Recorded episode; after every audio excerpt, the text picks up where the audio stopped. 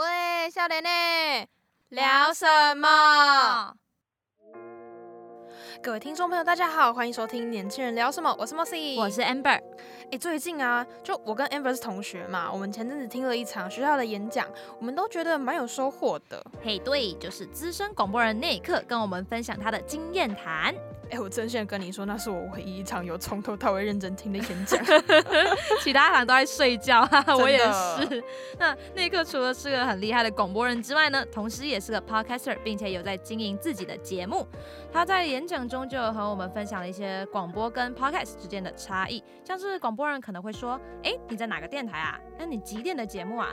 但 podcaster 的闲话家常可能就会是：“哎，你选哪个 hosting 啊？嗯，你的节目是在什么分类啊？”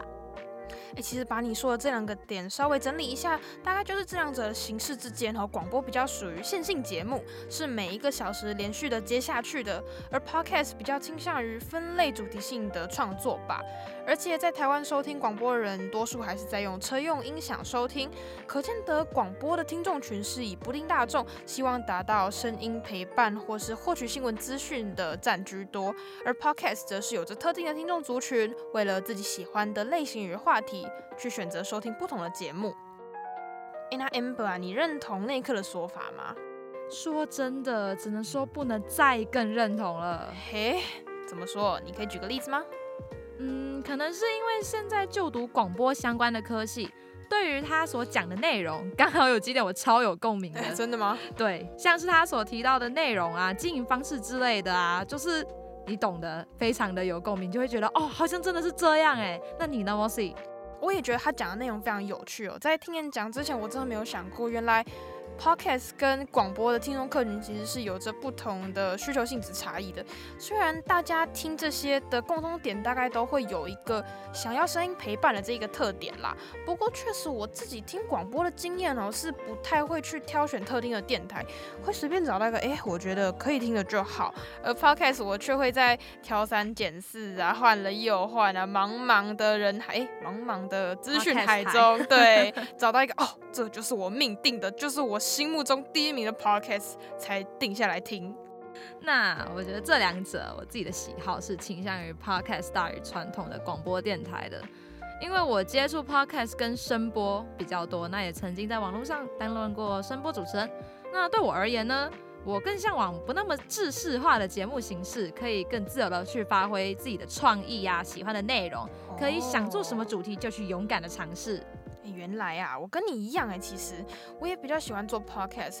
除了你说的主题上可以自由选择之外，我觉得最重要的是 podcast 的直播门槛啊，在这个行业快速兴起之后，有越来越降低的趋势，人人都可以着手开始尝试。而广播电台毕竟是企业化的经营，更多的时候是需要配合整体体制的限制。对于一个刚入行的初学者而言，甚至他是因为兴趣才来接触这一块的，或许在制作 podcast 的时候会更吸引我们这些诶新手 小菜鸡们。诶，等等等等等等，我们读的是广播，却一直在发扬 podcast 的美好，会不会有一点点忘本啊？等等，是不是？诶，等等呢？概论课该学的还是要学好的吧。好啦，我们没有忘本啦。Podcast 本来就是由广播 broadcasting 这个东西所延伸出来的，啊，我们只是在学好基本，也就是概论课的同时呢。也更有热忱去做更多的延伸，还有其他的探索啦。就你最会说，那肯定要的嘛。好啦，像我跟 Amber 两个人啊，其实都是有体验过 Podcast 的相关制作，而后才进入大学学习传统的广播相关知识与技能的。那 Amber，你想分享一下你过去的经历还有心得吗？诶，我自己呢是先接触到网络平台的声波主持，然后才慢慢开始喜欢上 podcast 的。那刚好在今年的年初开始收听，于是也渐渐对这个媒体产生了一点兴趣。因为一些因缘机会啊，我就可以和自己喜欢的节目主持人合作。对，目前呢，我是有在录音室参与录音的内容哦。我其实也算正式的加入他们了，成为他们的一员，这样子。恭喜恭喜，谢谢。那在跟伙伴们一起创作的同时呢，我也得到很大的乐趣。我跟你说，团体录音真的非常非常非常好玩。真的吗？真的，就像呃，就像我们两个现在这样录音，我们两个现在这样聊聊天，很放松，很 relax。没错，就是。一个既能做自己喜欢的事，就是有关声音的产业，又可以跟大家一起聊天，和谐的气氛，这样子，这就是很理想的工作啊！You know, dream job。哎，那你在参与录音的时候，有没有遇过什么特别难忘、有趣的事情啊？或是有没有在工作的时候有遇到什么样的困难嘞？有趣的事哦。我想应该是我在录音的时候发现，就是工作室的大家都超级放松，大家都很超 relax，真的完全没有工作室就你坐办公桌那种非常紧张的氛围感。我觉得是因为这样录音比较自然，不刻意，让听众也能感受到我们放松的情绪。因为 podcast 本来就是一个比较放松的感觉去听嘛，所以跟他们在录音的时候就很享受。那我自己遇到的瓶颈。就是我对我自己在录音的时候要求比较高，有时候觉得那个 part 没有录好，就不知道该怎么去揣摩那个角色该有的表现。那因为大家都是一起录音的，时间都很宝贵，我也不希望一直重复去录，去拖大家的时间，所以都会希望一次能过。那这时候压力就会上来，就会感觉，哦，我怎么每次都录不好啊？这样就是自己会觉得很 emo。压力使人进步啊，姐姐。好啦，有了这些经验，你有更加着迷于声音工作的感觉吗？有没有诶，很想在未来也开一下自己的工作室啊？真的超级 enjoy！我告诉你，如果可以开一间属于自己的工作室，未来能以声音工作为生，那当然是最好啊！以后开工作室找你一起啦。好诶，找我找我。好了，我自己跟 podcast 的缘分哦，从高中开始，高二我开始想决定就读传播科系之后，我利用自己自习啊、课余的时间查资料，自己规划去考察，有实际去公共电视台啊、好事联播网之类的企业做参访。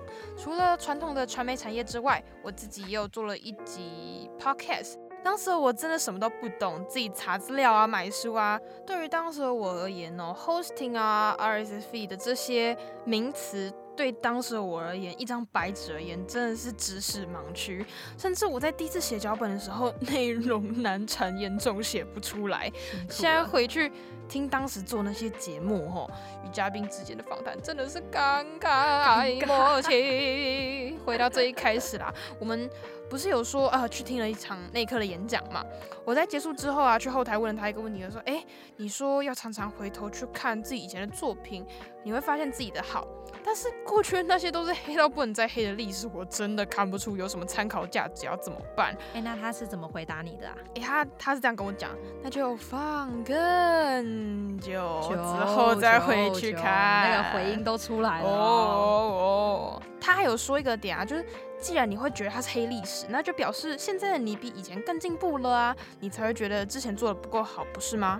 诶，我觉得这句话真的非常非常有道理，创作者们真的都可以放在心里记着。哦，那看来那一刻所讲的内容已经彻彻底底贯彻你整个人了。什么？OK，那你之前是做什么样的节目啊？哎，我之前是做那一档节目叫做《你年轻吗》，本意是想与嘉宾们聊聊现在年轻人的烦恼还有心声。虽然当时是没有正式的发在 hosting 平台，之后拿给身边的朋友说，哎，你要不要听听看我录的节目哦？那时候可能学业压力比较大吧，偏忧郁 girl，所以都在聊一些有关烦恼的话题。那我发现你是真的很喜欢聊年轻人哎，你看像我们现在也在聊年轻人聊什么？聊什么聊什么？必须的吧，我们这么年轻哎，那声笑脸郎聊什么？真的都在脑袋里刻起来了，自动播放了。你不要偷偷发送有声讯息好不好啦？哈哈，真是的，你要再展现你综艺咖的特质哦。真的是，时间差不多啦，我们快点来做个结尾吧。也不知道各位听众朋友们，对于我们今天聊的有关广播还有 podcast 的话题，有没有也想分享的心得呢？欢迎在心里默默的给我们回应哦。虽然我真的不保证我读心术可以读得到啦。那喜欢我们的作品的话，也请你们投下神圣的一票，给我们一点小小的支持与鼓励哦。感谢大家的收听，我们有缘再见，大家拜拜。